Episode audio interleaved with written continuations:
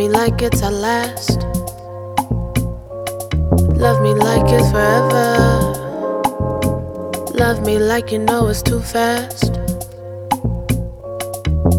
When this plane land, I don't wanna do shit but hold your hand in the middle of the street like this, my man. Or we can dance to that traffic jam. Uh, you can show me round town, show me how it lights up when the sun goes down. Five, four, three, two, one. What is up, everybody? You're tuned into another episode of Styles and Dris. It is Saturday, November 20th, the day before my mom's birthday. So happy early birthday to my mom. Yeah. Getting close to 60, still working like crazy. Doesn't give a fuck, just wants to make money Hell yeah. and enjoys herself. Yeah. Ain't nothing wrong with that. Hell no. Shit, when you're in a country that gives you the opportunity to work, why not work? Right.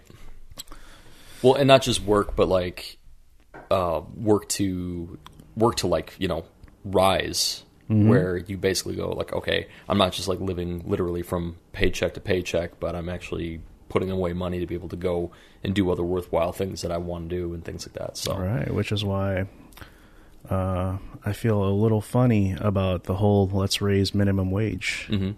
deal. yeah, So, but that could be for another, you know, conversation. Because, yeah, let's just say that know your economics, everyone. hmm Understand and know your economics. Don't just ask for shit. Understand why you're going to ask for it. hmm So, if you want to know more, just hit me up. yeah, Uh, if you want to know more about how I feel, that is, just hit me up. At OzzieDrissesFeelings.org. Yeah. Yeah. Uh huh. How about that? Anyways, what's up? Hmm. Tell me your life. Spit it out. Tell me my life. Yeah, spit it out. Go ahead. Okay. My life is French. Um, nah, man. Uh, yeah, good week so far. Um, just been working. I had the first three days of the week off, which was nice. Um, so I could uh, just do some uh, additional stuff around the house, which was uh, going pretty well. And um, oh yeah, yeah, you uh, you definitely um, put the uh, pain and train for Thursday. Uh, thank you for that session because that's like really super important for me in, in my path to getting back into um, not only like house dancing like competitively, but also like really just being like super sharp with um, my uh, my techniques and my skills and things like that. Because yeah, we, we we got it in. We definitely got it in on Thursday, and um, yeah, I was I was digging the um, the the level change drills. So, uh, let's start from the very beginning of that. Yeah. So, how did that come about? What ha- like why? How did all of that come about? Well, I just texted you, "Hey, Ozzy, um, can you train me?" And then you were just like, "Yes." And it was the it was kind of like the I'm a simple guy. yeah, it was like the it was like the Sam Jackson, you know, from Jurassic Park. Like, hold on to your butts, you know, and then we're gonna go. So, uh, so I show up at the um, uh, at All Day Studio, and kind of lucked out because there were a few people that were there. So that way, like, if we were doing like rounds or if we were doing anything else like drill wise, it wasn't just me by myself and primarily like having like no rest time and everything. It was nice to kind of like disperse a little bit of that energy. But then we had a we had a pretty good uh, show uh, showing of people Yeah. that came out. So um, There were like a couple of people that decided not to join in because they saw how brutal it was. yeah, which is totally understandable. Mhm. You know, but prior to that, I was teaching. I had a private lesson with one of my students. Her name is Kate. You know, and eventually down the line, I'd like to have her take over for me when it comes down to teaching. Mhm. But um, you know, I was already working with her and like putting her through the ringer. And I said, hey, if you're going to stick around for session, I want you to be Turnstyle's training partner Mhm. Because it's either you or me. And mm-hmm. if it's me, then I can't really quite focus on what's going on with him because I'm now concerned about my health too. Yeah. You know, because the way I train is like not really. It's safe, but it's not the mm-hmm. healthiest. You know, you could mm-hmm. definitely pass out. That's why I thank God uh, there was like a garbage can that I had like right right by us. Yeah. You know, I'm telling everyone to take a break and everything like that. But if, when it's just me, I just go, go, go. Yeah. You know, like I, I think it's because mentally I have like this thing that I have to prove. Mm-hmm. You know, and if you look at me, I don't look like a guy that can move very quick and it's very sharp with my movement. I'm a stocky dude. Mm-hmm. You know, a stocky, semi chubby dude. So for me, it's like if I could prove to someone that I have what it takes, or I can out dance or outbeat someone that's you know, that looks way leaner or looks, mm-hmm. you know, in better shape than I do, then I'll fucking do it. And that's why there are certain points where I yelled out, get angry. Yep. You know, when you guys were like starting to like give in, mm-hmm. I'd say get angry mm-hmm. because that's what really will push you to the top. Right. So when you get fucking mad, you get that aggression and you think of the thing that pisses you off that will push you to the next level. Right. And, you know, maybe some people are not like that. That's how I am. Mm-hmm. Like when I get shit done, it's because I'm fucking pissed. Right. Like I get super angry and I get stuff done, and I don't know if that's healthy. Uh, I don't really care. What I do care is that it works for me. So if it works for you, just fucking use it. But anyways, go ahead, walk through those steps because you're going to be going through this every week Yeah. up until the time you decide, okay, I'm going to go travel. Yep. So um, we started out with um, just uh, you encouraged us just to go ahead and warm up, and then once we were ready to go, then we started off with ciphering first, and we were just trading rounds. Um, we did five rounds, which was um, you know a good warm up, and then we got into the actual drills and skills. So we got to like one end of the wall, and then um, the entire uh, width of the studio, we were supposed to do one footwork pattern that you preordained, and we do that almost like completely upright, and then we go reverse, like equal and opposite backwards, and then get back to the starting point, and then we go out the next time, but now it's a level change, and now we're at a mid level, and then same thing, forward, and then go back, and then finally low level, and go out there and come, come back, and we would do um, three different uh,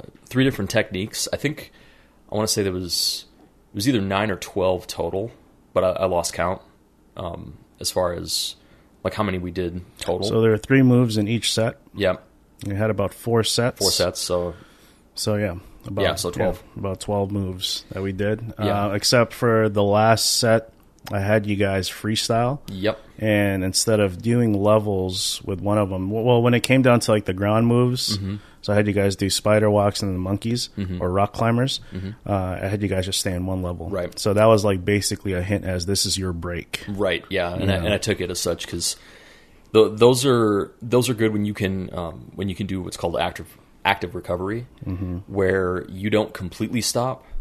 Um, you're still staying mobile or, or active, but you're not letting your heart rate get down below a certain level. And um, that was really good. And especially because there are going to be certain techniques that, um, for instance, like when people are doing like footwork patterns, um, you're you're doing like just like different stepping uh, formations and stuff. But when you start doing ground techs, it, you're also engaging like other parts of your body that you normally don't.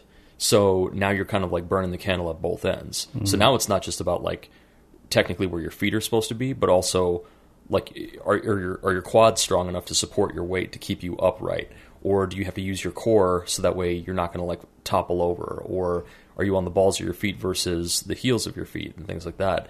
So yeah, so it's like you you got you're multitasking so much that yeah, it would be really difficult to to try to do level changes on something like that as opposed to just like being like all right you're you're on the ground level right now so you're only just going to do one one set there and back and that's it because if we were to try to do, do this times uh, times 3 it would you probably would unravel in your technique until eventually you'd either just completely fail or you'd injure yourself Well, some yeah. Well, So- the thing is that half of you guys look like you guys were about to black out. So I was like, all right, I need to just keep them all at one level yeah for like certain parts. And for me, um, it wasn't even the the stamina that was the issue because um, all the breath work and stuff that I do is um, is really what keeps me like sharp as far as like cardio. Um, my legs will give out more than my lungs will, um, and that's that was the only thing that I was trying to be conscious of as far as like pacing myself and stuff. Because when I'm doing like level changes, um, there's going to be uh, certain techniques that like I'm really comfortable with, and that I can hit like all three levels. And there's other ones where I've only ever done it like upright or like mid. So to all of a sudden change the dynamic on that, it's like all of a sudden like your your like your quads are just on fire, or you know your uh, your Achilles are starting to get like really like nice and tight because you're on the balls of your feet so much and stuff. So I try to be conscious of that, mm-hmm. and then yeah, just breathe through it and everything. And even if I have to like slow down to get the technique so I don't burn myself out, then I do that. Yeah. But I still try to keep a pace as well because. Well, that's why I said I would tell you, yell at you guys to breathe, and then mm-hmm. I would mm-hmm. say this isn't a race. Yep. You know, this is just the point is just to get back and forth. Is right. you're not racing your peers here. Yeah. Like the fuck, when the fuck will this ever become a race? There's no right. such thing. You know, you just go, what you, you, do what you do, and you listen to the music, and mm-hmm. you just mm-hmm. move. Thought it was good. Yeah. Uh, and then after that, what was supposed to be the hardest part of the whole training regimen ended up to me it was it actually looked like it might have been like the easiest, but were the two round two minute round ciphers. Mm-hmm. So we had three ciphers going, or no, two ciphers going on. Yep. Four dancers in each cipher, and each dancer had to go two minute rounds, mm-hmm. and there were five rounds each. Right. Which ended up lasting in total maybe about forty minutes, forty five mm mm-hmm. minutes, and it was good. Mm-hmm. It was really good. What I what I liked a lot is that nobody hesitated right. to go in. That's the one thing I noticed. Obviously, it was hard for me to just watch and mm-hmm. you know look at the ciphers and stuff, but I was more focused on like, okay, let me see if anyone hesitates. Because mm-hmm. if someone hesitates, then there's something to work on. Yeah. There should be no hesitation, even if the music drops. Find a way to articulate the music. Right. Find a way to translate that. You know, and I think a lot of people in ciphers, especially in cipher prelims, they tend to just just hesitate right. to go in. I'm like, who gives a fuck? Mm-hmm. Just go.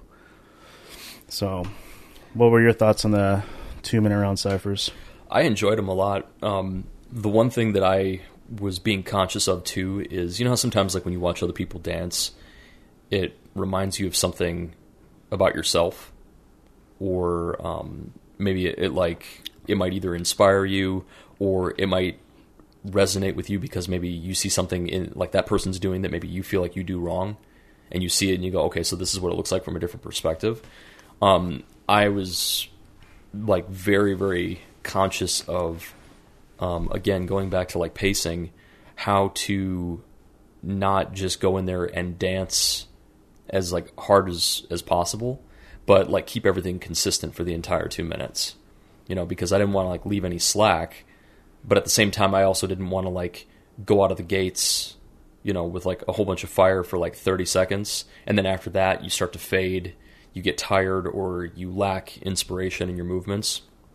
So I would think about like, okay, how, how am I gonna like get this from like beginning to middle to end in in one shot? Because like I would I'd watch like other people that I was ciphering with, and I saw the different sensibilities. Some people that were very much just like, I'm just completely vibing to the music, and then other people who are like, oh, I got to snap, I got to go off, mm-hmm. and then like I'd watch that and I go okay, and then I would start to see at about like a minute fifteen that they would start to get tired or they'd start to you know um, uh, like mentally and kinetically get like gassed in what they were doing, and then I would go like okay, so it would just remind me again like okay, pace yourself, breathe, take your time. Um, find things to um, to accentuate in the the music and stay in the pocket, but then uh, at the same time, don't be afraid to go outside of that. You know, just tell a story. Yeah, don't tell it fast. Basically, right? right. You know, and yeah, the, there's the, there's a lot that people I think like um, there's like a thing that you see where some dancers they're in the cipher and they can't wait to go in. They're just waiting for their turn, right? And then I see other dancers who enjoy actually watching everybody who's in the cipher, you know, and um, and that's something that I try to stay conscious of because everybody else who goes in like before me, they're inspiring movements in me. Like when I go out, it's like I I see something that somebody does, and it's not necessarily that I try to emulate it, but maybe um, somehow it like elicits a, a certain like feeling or or something else, and then I go, oh, I'm gonna try this now, you know, and now you kind of have an idea of like what you want to do, and um, and then you know of course you see like other dancers who just you know they just want to keep charging the cipher like every chance that they get. If they could, you know, if they could take like multiple rounds, like just steal people's uh, spot, they'll definitely do that too. And I always kind of felt like that's um, it's like hard charging in a conversation. Yeah, You know? I mean it's a strategy, but it's like uh it's a I mean it's a pointless one. It's kind of Mm-hmm. an outdated one Right. because now dance now, especially with cipher battles, like they don't really allow that type of shit. You know, they don't allow cipher hogs. Right. You don't, you know, it's now there's a thing called cipher etiquette. Well, Mm-hmm. it's been around actually, but now it's more it's more spoken about Right. cipher etiquette. And prior to cipher etiquette, people were just stealing rounds left and right. And it wasn't even just happening in ciphers; it was happening in battles, where it would be a timed battle, and because it's timed, it's not you know per round. Mm-hmm. Crews would just outright steal the time, Yep. and they would win because of that. But mm-hmm. one thing, it was just so unprofessional and just looked really sloppy and gross. You know, it. I've never really seen a time to where it looked it looked correct or looked right. Mm-hmm. You know, and I'm glad that now it's right now there's you know some regulation on it. And and I'm glad that some dancers are willing to follow that rule where it's like don't be a cipher hog or Right. don't be an asshole, you know, and try and steal rounds. If you're really brave, if you're really confident about your round, you let that dancer go ahead and just completely wipe out that whole round with just one simple thing that you just did. Right. So, So yeah, that's uh, those were the, those were the things that were really like they were good because um, oftentimes um, people don't want to go through kind of like the assessment. I, I I almost treated it like a fitness assessment for me. I was like, okay, I know where I'm at, and I know definitely what I need to focus on and what I need to improve on, and then I know other things that I kind of got like on lock, so I don't have to worry about those so much. Because that's another thing that you know dancers we we make a mistake of doing a lot of times is we only practice the, the shit that we're good at because we know that we're going to nail it every time as opposed to you know saying well i don't need to work on the scribble foot because i know it like inside now. Right now i need to work on my ground techs or i need to work on my stamina or i need to you know work on my musicality. So yeah that that was a really good benchmark for me in you know getting um, getting my edge and keeping it and maintaining it because I mean the you know the the goal the the plan is to you know not only just like start traveling but like definitely like going out to Amsterdam for summer dance forever is like the the big goal so and I, I want to be able to go out there and not only um, hold my own and represent for Minnesota even without like you know more The- like the U.S. yeah, and you know, um, and and not just for like the promise of like advancing in a, in the competition, but more along the lines of like if I just go out there and just make an impact, a positive impact, and people, you know, see that and it resonates, then I did my job. But at the same time, um, you know, there's a lot of people in Europe, and they take this shit very, very seriously. I mean, and they this is like they they do this. Some some people are even like they've got like full careers where there's like morning, noon, and night. That's all they do is like dance. Um, uh, I'd say maybe about eighty percent of uh, Yeah. dancers and um, house dancers actually eighty percent, maybe eighty percent of house dancers in Europe. Yeah. they're professional. They are literally they're not pro amateur like me. Yeah, They're professional. they're, where they're like, living off of this. they have a salary. They you know have sponsorships. Like they are a fucking athlete Mm-hmm. of house dance, which is funny to say, but it's true. And we've talked about this before, but it all comes down to the country supporting it, the government, their government supporting it. You know? Right. So whatever. But yeah, I think you know everyone has their own goals. That's great, but I think a common goal as for every dancer that travels overseas, especially if it would be like the first time, like it will be your first time, mm-hmm. the primary goal is to learn. Yep. You know, if you make it past 400 house dancers in the prelim, great, but that's just a byproduct. Right. You know, the point is to learn. Mm-hmm. And if you don't learn shit, then you just wasted money. Yeah. Absolutely. You know, to learn, have a good time. That's it. You know, like the the battles all that, the the fame, everything like that, all that fucking shit is the byproduct. Right. It is it's just there. It's always going to be there. But whether you learn or not, man, I feel sorry for those that go out there that spend all this money to go out there and they don't have a good time. They come back with this all sour and salty and Right. shit. You know what I mean? Uh, it's it mind boggles me when that when that happens to people Right. regardless if something at the event happened. Like for example, Juste Debout, the final Juste Debout that we found out that was going to be the final one. That was during pan. It was right at the beginning stages of the pandemic. You know, I was in Paris with Koflo, Tsunami, and a few other heads, Tom Hawk Bang, all these people Yeah.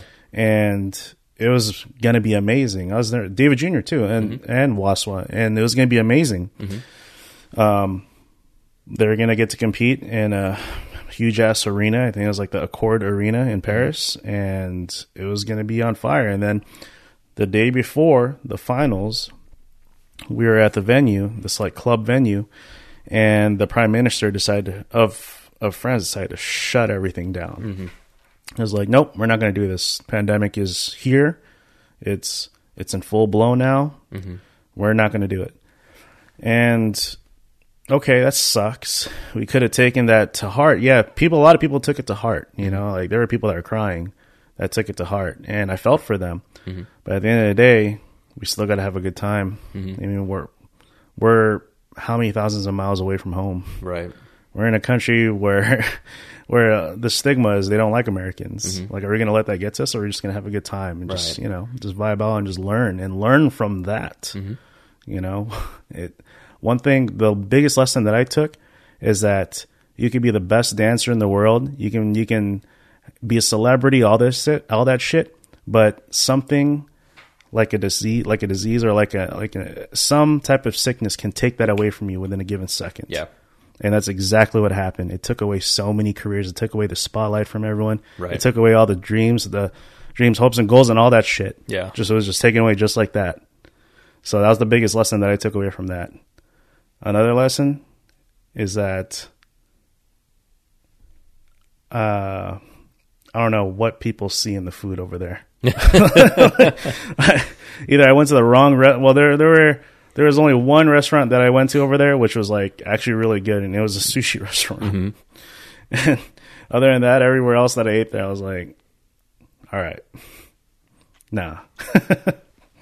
Like, well, it makes sense why you guys are so sauce heavy because, Makes sense why you guys are angry. yeah, uh, um, but yeah, that I mean that's my point that I'm trying to get is if you travel overseas or I, and it doesn't have to be overseas. If you're mm-hmm. a fresh dancer and you're traveling to fucking Wisconsin, mm-hmm. the main goal should be to learn. right. Case in point. and and build. I mean, you know, we we use that term a lot, and a lot of people don't get what that actually means. And there's times where I've traveled and I've gotten so much out of just the experience of like traveling and kicking it with people and having conversations more so than I did in wherever I advanced in the competition.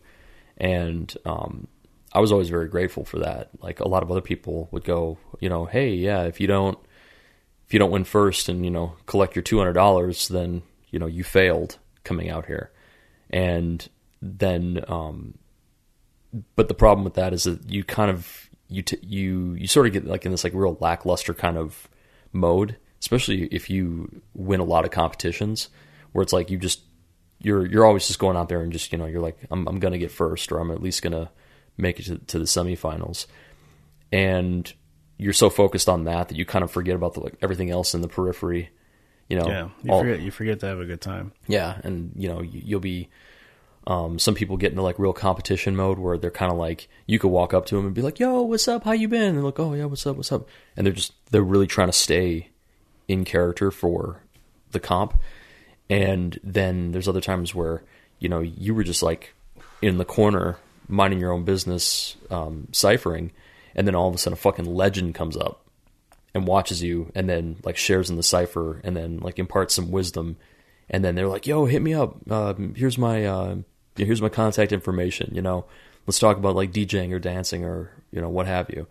And you're like all of that happened because you were not you know like over in like the main foyer trying to you know get yourself ready for the comp, and um, you you kind of just like hung out with everybody else and you know just walked around and just took everything easy, and you know I, I find those things to be very important. The, the, that's actually why I think the the grassroots side of this has so much appeal, is because there's something for everybody versus just the winners. You know what I'm saying? And there's nothing wrong with like having a goal to win, Right. Anything like that. I mean, you work so hard, yeah, Yeah. you might as well try and do your best and try and Mm-hmm. get to a point. At the end of the day, it's all a game. Mm-hmm. But I mean, look, it. I mean, just go there and have a good time. Yeah. That's as simple as it gets. Mm-hmm. Go in there with an open book. So Yeah, and I'm I'm just stoked about the prospect of traveling again. You know, I, I want to. I, I really hope that um, well, we find out soon if uh, something happens with Blueprint this year, and if so, then I'm definitely gonna make the moves to get out there too, and just you know, it's like I want to do that. I want to hit up the Bay. You know, um, I want to um, go out to like uh, Philly, DC um, kind of area, and just see what's up out there and stuff. Because it's like slowly but surely, I'm like starting to like kind of build a portfolio of like connects and everything. And uh, Virginia Beach too. Um, same thing. If uh, if I happen to be any place out on the East Coast, I want to try to make efforts to um, go and kick it with um, uh, Junius out there, you know, and Gorilla Will and all them, and you know, see what's up. So, and and yeah, just get out there and just you know yeah. kick it and learn and grow. So Mm-hmm. I hope people here in Minnesota, if they decide to go travel for for house, I hope they have the urge to do it without me Mhm. because I think I've done so much already that I'm kind of like I'm not really burnt out, but it's like oh, I already did it. Yeah. you know, like I want to do other things now, and I kind of mentioned that. Um, kind of went into that on the podcast with Magnolia. I was like, you know, I've done it, seen it all. Uh, I kind of want to do some other things right now, or I need to focus on other things. Right. You know, I need to set my set myself up for the next twenty to thirty years. right, You know, like because what in about in less than twenty years, I'll be fucking 60 So it's I have I have to worry about a few things. Um, but you know, it doesn't mean I won't travel mm-hmm. if I do. And normally, if you if you guys know how I am when I travel, like I like to go rogue in a mm-hmm. sense. Like I'll meet you guys there. that, that, that's me. Like I have my own way of getting there. Mm-hmm. I'll meet you guys there because I don't want to be attached to a group. Because if I am attached to a group, then you know, chances are I might be the one fucking leading the group, which has happened before, or I have to tag along. And I like, you know, I remember hearing this from from Joe from Minnesota Joe because he's the kind of guy he's like he's like the same in a sense where he likes to have his own exit. yeah, That's like me too. I like my own entrance and I like to have my own exit. I'll see you when I see you. yeah. So Like the Jason Bourne of House, you're just always on the move. yeah, yeah. like if if I, if you see me there, you see me there. You know, like. But um, but yeah. Anyways, been a good day. Yeah. Juventus won. Okay. Thank God. What was the uh, score? 2 0. Okay. Who did they play? Lazio. Oh, okay. So there's a lot of drama in that one Mm-hmm. because the manager of Lazio was the manager of Juve prior to Pirlo becoming the manager. You guys are probably, everyone listening to this, is like, what the fuck are you talking about? Uh, tune in on Netflix, or not Netflix, on Prime Video on November 25th, Thanksgiving. I think that's the 25th. And you'll see it. All or nothing Juventus. They kind of go over the story about it. Mm-hmm. But basically, there was a lot of shit talking for today's game. And the whole point was to overthrow Juve because Sarri, who is the manager of Lazio, was the former manager who got fired from Juve because he did a piss poor job of getting him to the Champions League. Mm-hmm. They fired him, and he's like, nothing. And after that, he's not been like talking just mad shit about you. Be like fuck Juventus, fuck Cristiano Ronaldo, no longer plays for Juventus, mm-hmm.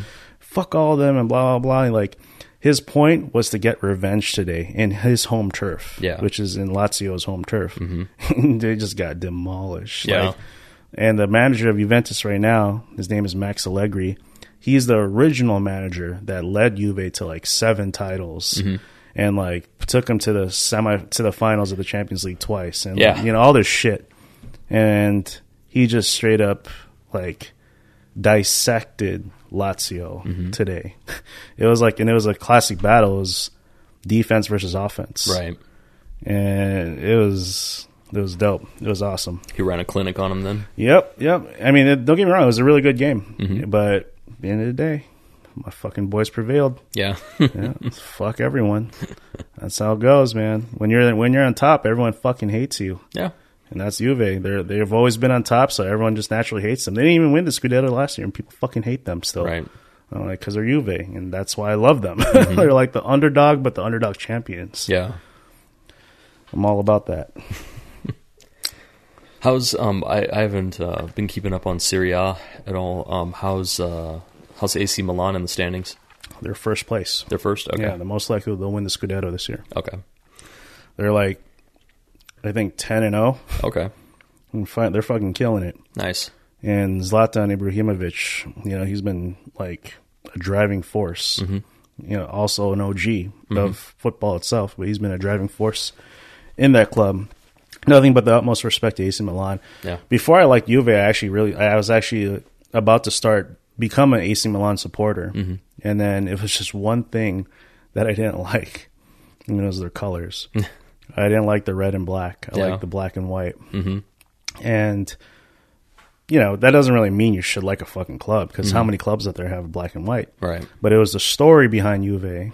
It was, a, it was like their their history, their story, and like why they became the club they became, which like made me love them and made me want to become like a full blown supporter. Yeah. So fuck everyone else, you know, like it's Juve all day. Yeah. Yeah, I was um uh back in the in the 90s um I was a real big Juve supporter uh because I mean they they they, they had it all, you know, they had um Roberto Baggio, they had uh, Gianluca Vialli, Even they- though if like ba- Baggio's time in Juve was like, it's not his club. no, You know, that's like, uh, is it uh, Brescia? I think is his club. Yeah, that's like his fucking. That's his baby. right. Juve was just like a byproduct. Right, and it was it was the transition to get him over to AC Milan because he was with Juve, and they had a really good run with him Yeah. there. And then when he left, um, he went over to AC Milan for a bit, and then I can't remember what year he officially um, retired, but um, but yeah, it was it, it, it was such a great it was such a great club, and it was um, Still is. What the fuck? I'm Just kidding. well, I'm, I'm I'm saying like like with the the gallery In the nineties. In the nineties. yeah, um, because yeah, it was like you had uh, Vialli, uh, you had Ravanelli, um, who was another one.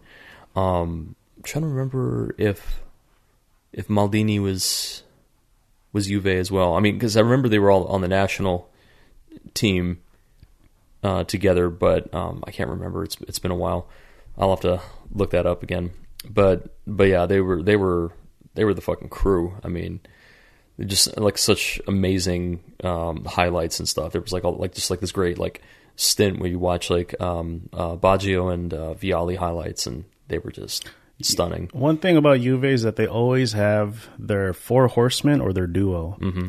You know, like they're and I love it because they it's their eras. Yep. You know, they they come out with eras. Like when I first started, actually, it was well, I've, I was already following Juve two years prior to mm-hmm. Ronaldo coming in, but then it became the Ronaldo Dybala era, mm-hmm. and that was like the fucking shit. You Yeah. know, like because they they played against each other like really good matches against each other, and then mm-hmm. now now they're playing on the same team, and Ronaldo took Dybala in as like under his wing, and man, it was like fucking Wa- it was like some Wayne's World shit or Yeah. some Bash Brothers shit, Yeah, where they're just going to town on everyone, and then now it's now they're just back to their horsemen. Mm-hmm. So now they got like what I love about Juventus right now, even if they're not at the top of Serie A, is that they're now playing as a team. They're not Yeah. playing for one man; they're playing for each other. Mm-hmm.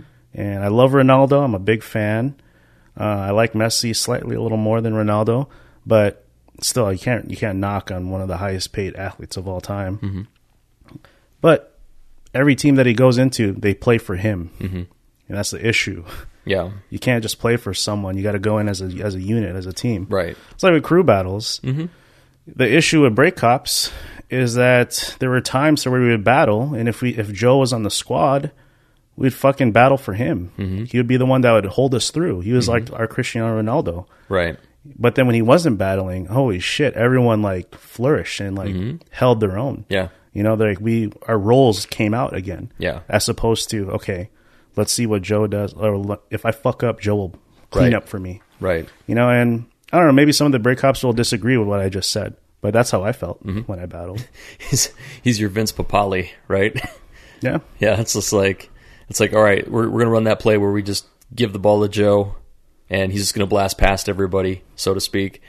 And yeah, that that can that can be pretty heavy too, because then it's like on the one side, you know, everybody else that's in the crew is not reaching their potential either either by by their, their own doing or sometimes you know and not not saying joe specifically i'm just saying like in general sometimes you know you might have that one like superstar in the crew that like overshadows everybody so it doesn't matter what you do you're never gonna you know you're never gonna like be on equal footing. And then there's the other time where it's like that superstar is like working their ass off because nobody else is you know um, picking up the the ball and running with it. Right. you know and um, i mean you see that a lot like in other professional sports. I mean it was like with michael jordan his um, his his biggest advantage was the fact that the rest of the bulls were a good team you know i mean they, they were all like they all had like very specific roles and talents that they were able to fulfill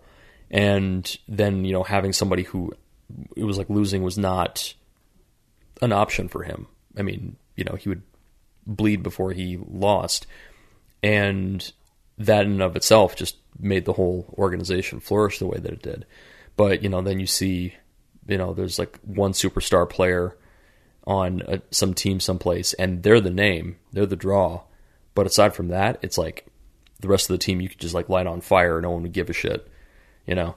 And yeah, that that can that can kind of suck because you know you want to be able to have like um, uh, players that have uh, a chemistry, and you know you get just a little bit better because you're around somebody who's so great, and at the same time that person has the ability to um, uh, like see and nurture as opposed to like stamp out and you know overshadow and shit like that. Like Wayne Gretzky was a, another really good example. He was the guy that when he found out that a fellow player's dad had like flown in from like bumfuck Canada, um, from like out some outside uh, province to come in to um, to watch him play. Um, I think Gretzky was like on this this particular game. It was supposed to be like he was going to get some league record, and he got a different league record for like assists because he wanted to make sure that this guy's dad saw that, uh, his son out on the ice actually score. So he gave him um, he gave him you know like what they they call in wrestling they putting somebody over. You know, it's that thing of like saying like okay I was I was like I was the shit for a really long time, but you know you're gonna go ahead and you're gonna hit me with the stunner and then you know put me down for the three count, you know, and then now you're gonna you're gonna like arrive, right? So doing that for people also shows a level of um, strength and grace that you know people have. You know that that just shows like how much better they are is when they're when they're able to make like the rest of the team improve or give them shine or you know pass to them or get them to work a little bit harder based on just like the, the fact that like you got such a strong work ethic that everybody else sees it and they they give it a thousand percent as well. And then they eventually get into their own right? And you know people need that by examples and stuff. And um, you know so, sometimes like you know you'll have people that are on like teams or clubs or crews where they are sort of like you know yeah everybody else around me is kind of keeping me down. You know i'm only going to be as good as my options or my availability. So i'm waiting for like some super crew to draft me so that way i can get the fuck out of my stupid ass scene or whatever and get away from all these people. And then you have other people who are like, "Nah, man, this is this is my crew, this is my family," you mm-hmm. know. And I, I find like that's supposed to be like a very important thing to keep in mind. You know, is that those are the those are the players that have that longevity and that character mm. that go for you know decades, and they're very like well received and well respected and loved because they weren't trying to just mash everybody else. They were like, "Yo, we're we're all like we're in the same league or the same sport. We're all trying to move up together." You know, we got like civic pride and you know team pride and all these other things. Mm-hmm. So Yeah, I mean, look, if you are the superstar of your crew, and we're kind of we're talking in dance terms now. If you're the super superstar of your crew, it's okay to kind of move to to get in your lane mm-hmm. and to keep going. Um, one thing, like Joe is a prime example. Mm-hmm. You know, he ended up he joined Knuckleheads Cali mm-hmm. because, dude, he he's on a he's in a different lane from like the rest of us and break cops. Like, we yeah we all still dance and you know he made it clear to him the one thing too is that he was very upfront with it. He wasn't shady about that shit. He was Yeah. like look guys he's like you know i, I want to join knuckleheads cali um, he's like you guys are always family to me and stuff but you know i need to keep i need to keep going mm-hmm. you know and a lot of us in break cops, we we're kind of like uh, we're not on our way out but you know we have other priorities you know we're taking care of our careers Right. and doing and doing what puts money on the table, you know. And you know, our skill level, if I guess if we wanted to, we could have made made it that high, but you know, it's just we're only human. Mm-hmm. We we like what we like. We do what we do. Mm-hmm. Um so but the the point is if you're if if you are a superstar in your crew and if you feel like it, if you know that you're probably the best one in there, it's okay to move forward, but still keep that first crew in mind. Mm-hmm. Like if a crew battle happens, you know, better put them on the priority. Say, hey, do you guys want me to join in, or can I go battle with these guys? Or hey, you know, like, or just make it clear, like, hey, I'm going to go battle with these guys if you guys are good. Mhm. You know what I mean? Like, yeah, and it's always been like that too. Yeah. So, yeah, I like being in crews where everyone can fucking hold their own. Yeah. I don't like being the best one. Uh, I don't like being the worst one. and, you know, I just like it where everyone has their role and role to play. right. Um, Circle Theory is a great fucking crew. Uh, some of the guys actually think we're more so just a collective. I'm like, it's the same shit. crew is a collective, but everyone can fucking hold their own Yeah, you know, and everyone everyone has yeah, I'd say if there was a crew battle, there wouldn't really be like, oh, let's send him out because we need to save our ass. It's more like, nah, I could save, save my own ass. Fuck this shit. yeah, You know, now it's more of like, okay, how are we going to do this as a team strategy? yeah, Um, And unfortunately, there just hasn't, I don't think there's ever really been a crew house battle. Or at least I've never really, I mean, I've seen a three on 3 Mhm. I don't think I've ever seen like a full out, like five on five. That'd Right. kind of weird. There'd be a lot of routines. uh huh. Oh, God. yeah. I, I think that that's kind of fitting that that there aren't because, um, like with House, it's, it's such a different dynamic. I mean, it's it's a lot more um, like solo based in the sense that it's about like mood and vibe and tone. Whereas like with breaking, you can kind of you can compartmentalize a lot of stuff and say, okay, we've got this is the one person who can do like great ground power. This person can rock a beat. This person can do this. This person can do that. So like you can capitalize and like strategically put mm-hmm. each one of those pieces together. Whereas like with house, you might have like if it's like a five on five, you might have like four of those five people all have damn near the same type of skill set. Mm-hmm. You know, so it yeah. So I, I think that like yeah, if you, if you watch like a big crew battle um, in a house competition, It just look like a cipher. yeah, it would just look like a cipher. yeah, you would you kind of be like, are, are they all like dancing against each other? Or they just like vibing out, you know? Breaking is is fucking war. Yep. A breaking battle is a literally a it's it's war. It's it's chess is what it is. Mm-hmm. Especially when it comes down to crew battles, there's so Right. much strategy involved in it, which is why I love I love breaking. I still love watching it because Right. you can learn a lot. And be like, wow, some of the smartest, maybe some of the most strategic things that I've ever that I've um, incorporated in my life came from breaking breaking battles. Like, you know, some of the most strategic crews that I know of is like Massive Monkeys out of Seattle, Knuckleheads, Cali's very strategic. Motion disorders. Uh, if it came down to a three on three, the best trio is Alex, Dizzy, and Miho. Those were the most strategic. That was the most strategic crew ever when it came down to three on threes. Like Yeah. they won battles, and where if you were to look at it from like the outside, you you'd be like, why the fuck did they win? Like Right. they are clearly not the most talented ones in in that in the venue, and not the most skilled, talented, what have you. But they know how to battle. They know how to win. Yeah. And uh, I remember years ago, uh, John used to throw. He threw this event. It wasn't Soul Instinct. It was um, Unfinished Steps. hmm And Dizzy was one of the judges, and he flew in, and I happened to like you know chauffeur him around and shit. And he was like talking to me about like why, how does? Because I asked him, I was like, man, you guys win a lot of battles, and he was the one that introduced me to the idea of like because it's a lot of strategy Yeah. and he got me like looking and watching breaking battles, just breaking in general, breaking battles in general, like in a different with a different lens. I'm like, oh wow, Yeah. like that's why that guy won. Mhm. You know, like yeah, it's it's amazing. You know, he was the he was the one that pointed out. It's like okay, let's say you- you're in a three on three, and one guy comes out and just executes his round. Are you going to send out someone else that can maybe execute his round as well, his or her round, or are you going to do a crew? Are you going to do a routine to try and erase that from the judge's mind? Are you going to throw a routine? Yeah. Especially if the other crew hasn't been doing routine, they're just slowly relying on individual strengths. Yeah. You're going to throw a routine because at the end of the day, it's a fucking crew battle. Yeah. So why would you enter a crew battle and not have routines?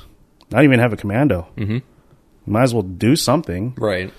you know, and that's why they won a lot. Yeah. They had a shit ton of routines and yeah, like they're individually they're fucking great, but they weren't as good as all these other people that they were going up against. Mhm. But they were a unit. Right. You know, it's like the whole Spart you know, Spartans versus the Persians. Yeah. It was like that whole concept. Right. They're a fucking unit. Yeah, it was like it didn't matter how diverse the empire was, and you know we got the best warriors from all over the planet. It's like, can all these guys hold the line together and not leave any gaps? And you know, and they, um, you know, we talk about this all the time with the art of war, which is, um, you know, the general who uh, controls the terrain can control the the pace of the battle, right? So if you can control the terrain and not play somebody else's game where they're going to come out and go, "Oh, I'm just going to do a 90," and then like stop and look at you, and you go, "Okay, well, I know I can't do 90s, so I'm not going to attempt to do a 90. But what I am going to do is me and my partner out here are going to, you know, jump in on a commando." Mhm. You know, so it's like you know you're not playing their game, their strategy. Yep. You're making them play yours. Yep. And then if they can match you on that, then you go, okay, now we just got to make sure that we're, you know, doing like the absolute best every decision that we make strategically. But sometimes, you know, you can also like throw that too. Like there, there's like some crews that I've seen that were only routine based.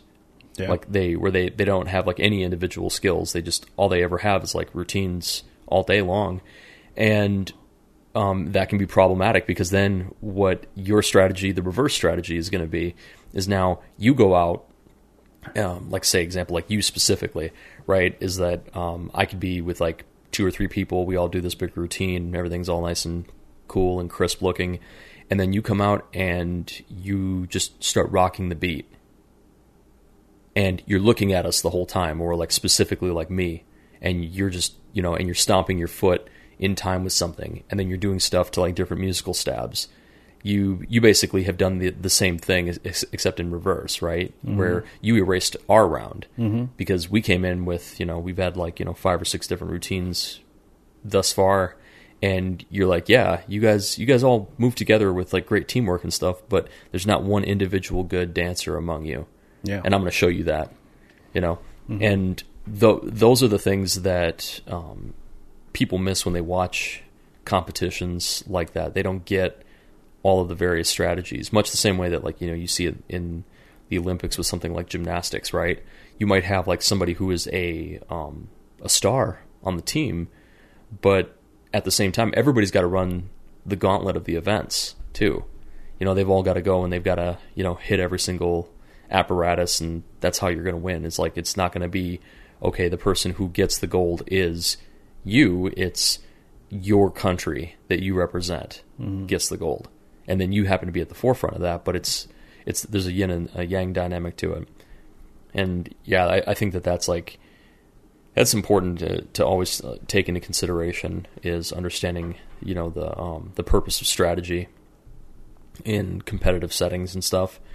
And then it also helps you a lot in life you know when you start to strategize how you're going to navigate things as opposed to just being like wow i went out there and i threw that round in life and life came back and just did you know the craziest power combo i've ever seen you know and it just completely roasted me and i got nothing to respond with as opposed to you go like all right yeah this is a setback but i'm going to figure out another way Yeah. and then you start testing the fence in different angles and stuff and Yeah. You Yeah. There's a lesson in everything that we put ourselves through. In everything that we do, uh, everything that we like to do, there's always a lesson there. Right. You know, it's not just the fun in it. There's a lesson. Mhm.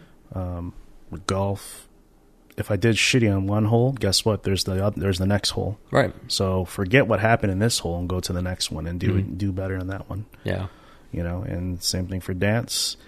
If I did shitty in this battle, guess what? There's going to be a next battle. Mhm. Don't get so butthurt about it. Sure, you trained hard. So did the other people too. right What makes you so special? right You know, well, I trained harder. How do you know that? How do you know you trained harder? right Because last time I checked, you still look like a, a fat fuck. Just Yeah.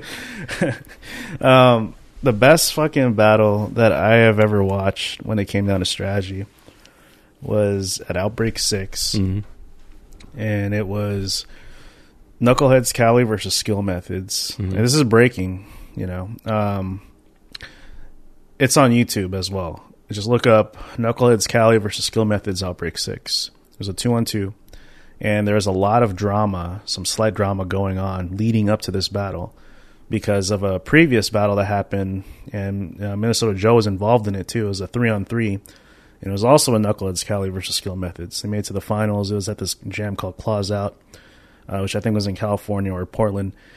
And Knuckleheads Cali lost, and you know a member of Skill Methods was talking shit, saying why they lost, and you know it just became it was a whole internet mess.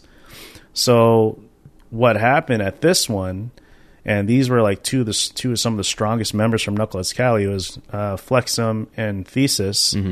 They took out Technique, who was like you know saying a few things on the internet, and Luigi. Um, so not the strongest members of skill methods in my personal opinion, but you know, strong enough to the point Right. where they can they can get away with a win here. yeah But fucking, I have never seen such a such a. Uh, I've never seen a crew dissect another crew like that. yeah It, it was more like they just over they beat them and they decided to take their souls. yeah And the strategy was well, first of all, uh, they were just going neck to neck, right? And then there was a point where Technique's round wasn't as strong as it should have been, Mm-hmm. and they f- just fucking capitalized. Like Yeah. Flexen went in, he capitalized on on hitting the beat. Thesis came in, capitalized on executing his move. Mhm. They're already winning. right But this is where they took their souls. They're like, fuck it. They threw in a routine and executed the shit out of the routine. And it was like, dude, it's over. yeah It, it was like, it was done. hmm And now these guys are just blown the fuck out. yeah And I remember watching that, and Los was with me, and we were like, holy shit. we have never seen that kind of fucking, like, soul taking Yeah. battle ever. But uh, after that, everything calmed down. Everything was cool, Mhm. you know? And, but yeah, well, go, if you, if you're listening to this, watch that battle. Right. It's so fucking impressive. You're like, holy shit, that was amazing. and I think that's important to remember when it comes down to um, a lot of like the controversy and beef that exists in like the dance world is that it's always better to have small skirmishes and battles rather than all out wars, right? It's like you're you're saving a lot more um, people um, w- where you don't get like an actual like a a thing where it's no longer just like a crew beef between you know a few people that are talking shit here, a few people talking shit there, but like entire countries or entire like you know um, coasts are like taking a side on something, and then it gets very volatile and it gets real shitty. You know um, that that's the beauty about competitive dance that people um, ask about all the time. They go, why, like, why why do you guys like why are you so you know ape shit for this? And it's like, well, because you get a chance to actually have that that one on one or that two v two engagement with people that you don't think very highly of, or vice versa, and then you're able to kind of like address it and squash it all in like one shot. And yeah, there might be some residual shit talking, or there might still be some like animosity down the road, but ultimately, it's not going to like escalate into something worse. Hopefully not. I You know, know, yeah. some some battles are different. Really I mean, do. they and and yeah, and it's like, and don't get me wrong. I mean, it, it's not like it's never happened, but you know, I mean, look at like uh, case in point, right? Like, um, since like post '90s, um, you've never seen breaking beef ever result in like murders, right? But you see that shit all the time in like in uh, pop rap, all the fucking time. You're you're just like, you know, Lil so and so just got gunned down, you know, um, out in front of, you know, this restaurant last week, you know, and and you're seeing like all this shit that just seems to just be uh, commonplace, right? And at least for us, we're we're like at the end of the day, we're like, well, because of the fact that we can get this um, our point across with our movement, it doesn't have to boil over into physical altercations, which in turn will cause, you know, a, lot of times like we've seen that with like people who uh, I made that joke about like uh, my my meme that I sent out about the time bandits, you know, uh, where it's like when your non dance homies uh, come out to the uh, to the jam, and they're just like this riff raff mismatched, looking all fucked up, having like you know tea cozies and like strainers and steampunk goggles and all this shit on their heads.